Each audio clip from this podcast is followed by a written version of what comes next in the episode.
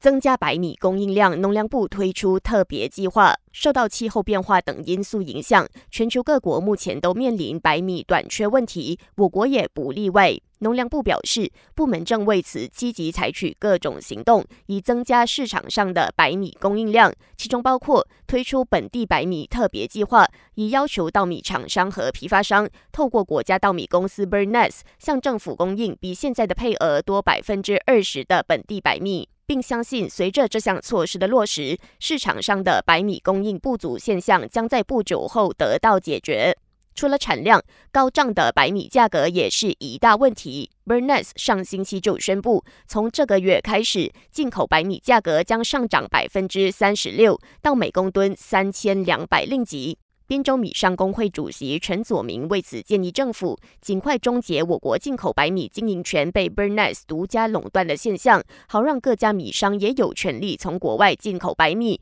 取得更便宜的货源。这样一来，消费者也能有机会以更低的价格买到白米。国内贸易及生活成本部秘书长南杜阿兹曼表示，进口白米之所以会涨价，是因为它不是统制品，价格不受政府控制。本地白米售价至今依然维持在每公斤两令吉六十仙。同时提醒民众，如果发现有哪些商家擅自抬高本地白米价格，可以向内贸部或贸销局执法组投报，好让当局采取进一步行动。感谢收听，我是资琪。